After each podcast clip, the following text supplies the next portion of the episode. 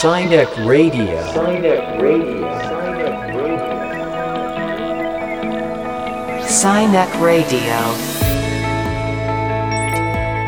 こんにちは京都芸術大学客員教授谷崎テトラですこんにちはヒューマンルネサンス研究所の中間真一ですこの番組サイニックレディオは科学と技術と社会がお互いに関係しながらスパイラルに進化していく未来シナリオを共に考える番組です今月のゲストはクリプトアーティストの浅田真理さんです。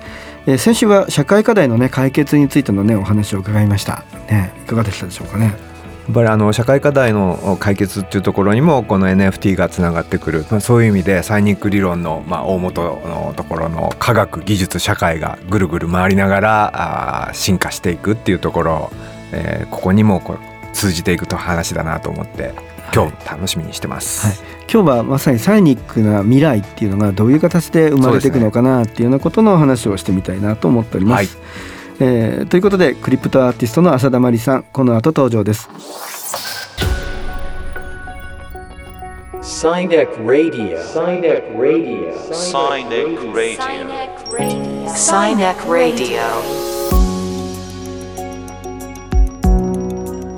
ニックレディオ今月のゲストはクリプトアーティストの浅田真理さんです。こんにちは。こんにちは。はい。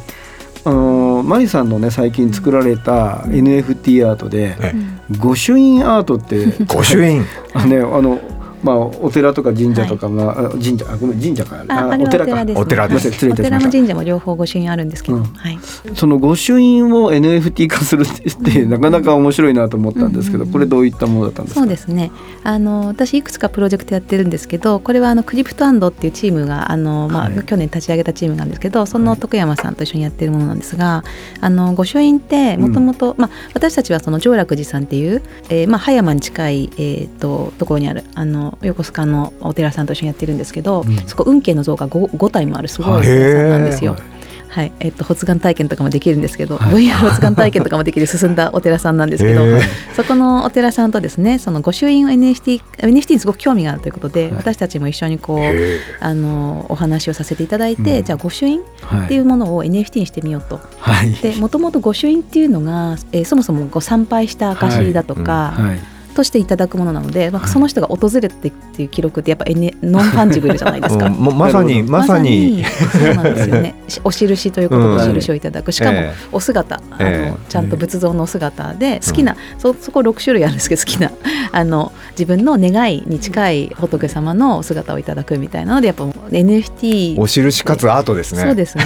そうなんですよ。でコロナでやっぱりなかなかこう移動ができない中で、うんオンラインでもやっぱり自分でなんかこうなんとか祈願みたいなのしてるじゃないですか。はいはいということで去年の年末から今年のしあの新年ちょうど大晦日から新年にかけて一気にこの 皆さんの新年のお願いに合わせて6種類バーッと出させていただいた、御朱印っていうのがあるんですね。うんなんかね未来を考えたりとかデジタルっていうとねのイメージってあの意外とこの過去の伝統っていうのをどうやって未来につなげていくかっていうのが結構重要な視点だなと思って。ネタがありますよね。はい。うん。なんであの今やっぱりその神社仏閣であるとか、うんそういうところのデジタル化というかそういったのって加速してるんですかやっぱり？うん、でしかも結構その最近はお寺さんも忙しいので全部筆で昔は書いていたんですけど、うん筆じゃなくて例えばじゃあ吸ったようなもので渡すみたいなのはい。が多いんですけど、はいそれだったら NFT ではい。そこに込められた、ちゃんと思いが込められたものであれば本当にそれかそれ、うん、あ一点物だよという。一点物だよという証明もついているので、うん。全然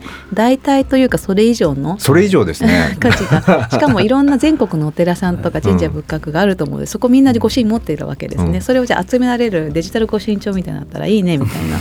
そうそういう構想までになってまずはうちでやってみようってことであのへー。上楽寺さんの御朱印をやらせていただいたということで、まあ、そういう最終的にはそういうビジョンもあるんですけどもそうですねあのまあ、実際に参拝してくださる方も増やしたいし、そういう方にもちょっと配れるようにと思ってるんですけど、まあ、御朱印をリリースしたところほぼ完売でですね。あ、そうなんだ。うん。はいすごいありがたいことにですね皆さんごご好評いただいて、うん、やっぱ新年でやっぱみんなこう祈願したいみたいな。タイミングね、そこを狙ってそうなんですよね。うん。で実際みんながみんなお寺さんにそこのお寺さんに足を運べるわけじゃないですけど、うん。それによって、えー、と知ってもらって仏教という文化を知ってもらってで、そこによりこう親しめる方が増えてほしいっていう、うん。まあ、その副住職の願いもあって、まあ、そういった意味で文化を広げるっていう意味でもうん。すごく有効かなと思ったんですよね。うん。メタバースの中に寺院ができたりとかそうね。そういうこともうん。起きるんですか、うん。今後？あそうですね。いやのありでしょありだと思います。デジタル化したその何ですかあのお寺とかを巡ったりとか、そうですね。88箇所、ままうん回るみたいなの、ありだと思います。実際お寺にも88箇所のなんかバーチャルなバーチャルというか小さいこうあこれ曲がったら昔。88箇所巡ったことになるみたいなはあるじゃないですか、あれがまあメタバースに 行くっていうこと。そういう中でお接待するっていうのも面白いですね。はい、瞑想とかもなんかそのなんていうんですかね、はい。あの実際その浄楽寺さんにはデジタル、んえっと VR 発願体験とかあって VR の中で仏様と面 対面して。VR 発願体験。仏願体験できるんですよ。って感。じだな。で発願体験をして自分のその、はい願いを仏様にあの届けてでその後実際にそのお堂にある本物の仏像にもきちんとあの対面というか、まあ、拝観してお経を聞くってありがたい体験がいただける体験なんですけど、まあ、そういうのをやってらっしゃるのでデジタルともうアナログの境目がないというかそういうのをもうえ活用してあの仏教という体験をやっぱアップデートしていくという、伝統を技術によってアップデートして、今の世の中で一番こう理想的な形にするには別にテクノロジーを否定する必要もないですし、はい。どんどん宗教もアップデートしていくべきだっていう割とこう進んだ考えを持った、あの住職なので 副住職なのでそういう話がすごい早くあの通じる。まあでもいろんなあのお寺さん方もねやっぱりその保守的なというかそんななんかものは受け入れられないところもあるかもしれないですけど、まあ、そういうのが受け入れられるところには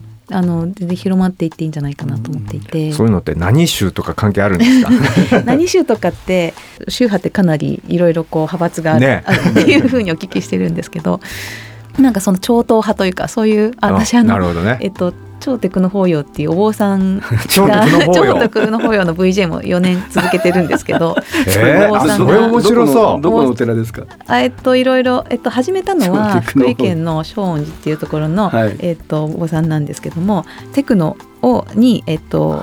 般若心経を載せて、はい。えっと VJR。VJ まあ VJ もやり VJ ます。的に。でそうです。もうライブやってそれに VJ を載せていくっていうイベントがあってまああのニコニコ超会議っていう中でやってるんですけど。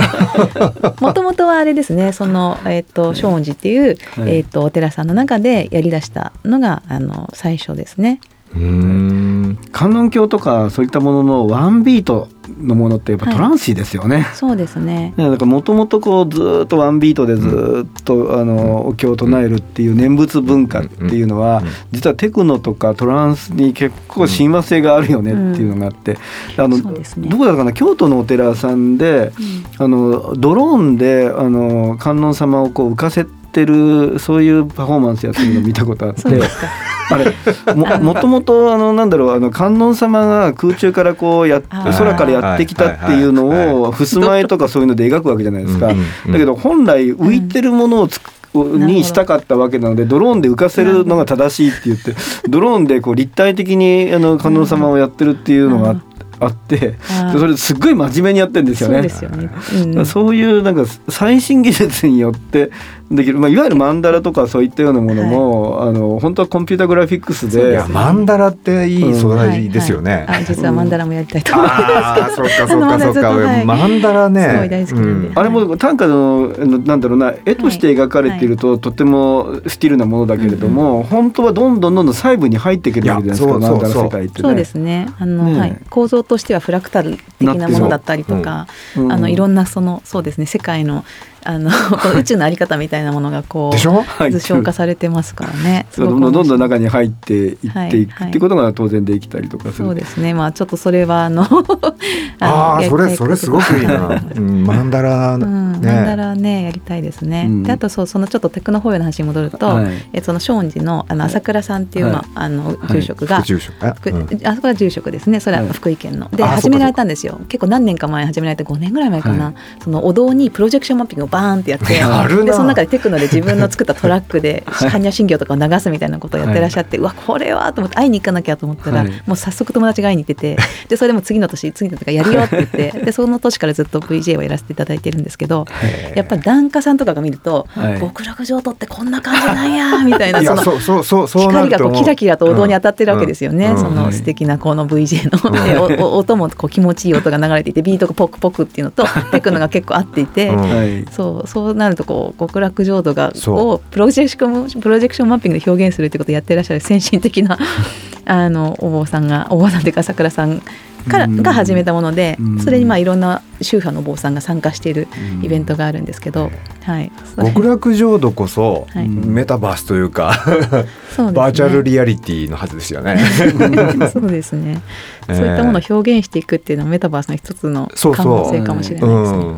なんかとってもあの古典的なものとか過去のものとか伝統芸能と言われているようなものこそ、うん今の技術を使うと、うん。まあ、全くまさにアップデートされていくっていうことがね、うん。行われる領域ですよね、未来に。そうですね。うん。うん。伝統と革新が混ざっちゃいけないなんてでそんなこと全くないと思うので、うんうん。今のうん一番最適な表現方法でうん。伝統を表現していくっていうのは一つの可能性としてあると思うんですよ。伝統ってさ古ければ古いほどやっぱうん技術とか道具とかがないからイマジネーションの世界がすごく密度高いから、そうですね。それを今の技術でうん生かしていくっていうところはすごいことにね、うん。やっぱマンダラだな。そう。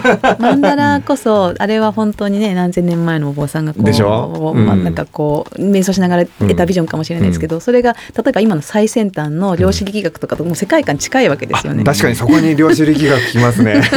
そうなんですよ。それ考えると本当にもう精神的に突き詰めた世界観うんうんうん。と科学がずっと実証的にやっていた世界がつながってくるっていうこの今の時代ってすごいなと思うんですよね。そこ超えてくるっていう量子論だよ。えーまあ浅田さんはじゃあ、うん今後未来どんな世界を描いたりこんなことしたいなとかっていうことがもしあったら、ぜひしうん共有いただけたら。そうですね。一つの方向性としてはあと前回前々回言ったそのインダストリアルボリューションっていうその、うん。あるいは人工、まあ、AI と,、うん。えー、とブロックチェーンとさらにその前にあっうん。たその産業革命みたいなのを重ねていって、今のその私たちが対面している革命みたいなもの改革革命みたいなものを表現していたので、その先にじゃあ AI と人間の関係っていうものをうん。作品化していきたいなっていうのが一つの方向性としてあるんですね。えーなでもう一つの方向性としてはやっぱ子どもたちうん。で子どもたちのための教育だとか、はいあのアートとかそういった世界であの子どもたちの感覚を育てる、まあ、そういった絵本文化みたいなものを NFT でやっていきたいなって一つあります。でもう紙の,、N、紙の絵本ってやっぱりすごく貴重なんですけども、そういったものと、まあ、今あるそのデジタルメディアを使った、まあ、そういったそのストーリーテリングの方法もあると思うので、まあ、そういったものを使って子どもたちのためのコンテンツを作っていくっていうこともやっていきたいなと思ってます。はい、えーということで今月のマンスリーゲストはクリプトアーティストの浅田真理さんからいろんな話をね伺ってきましたありがとうございましたありがとうございました。Radio. Radio. Radio. Radio. はいということでいかがでしたか？やっぱ、えーサイニック理論という中ではい。自然社会に向かって、えーこれこれからその技術がどういうふうに、はい。あの自然社会に向かっていくのかっていうヒント、はい。ここがあの NFT ってなんとなくこう 怪しげというかブロックチェーンにしてもそういう気持ちが僕だけじゃなくていろんな人にもあると思うんですけれども結構可能性はあるよなと。だからこの、うん、混乱の時期をくぐりくぐり抜けていけば結構明るい未来への技術になるなっていう感じを持ちました。はい、なんか未来をね考えるときに過去のことをねもう一回今の技術でアップデートできないかみたいなねね。点もねすごく良かったなと思いました。はいえーということで「サイニック・レディオ」この番組では現在の世の中で起きている事象をサイニック理論に基づいてピックアップ解説するコンテンツをオンエアしていきます。コンテンツはラジオ放送のほかポッドキャストでも発信されます。お楽しみに。ということでお相手は谷崎トトラと中間真一でした。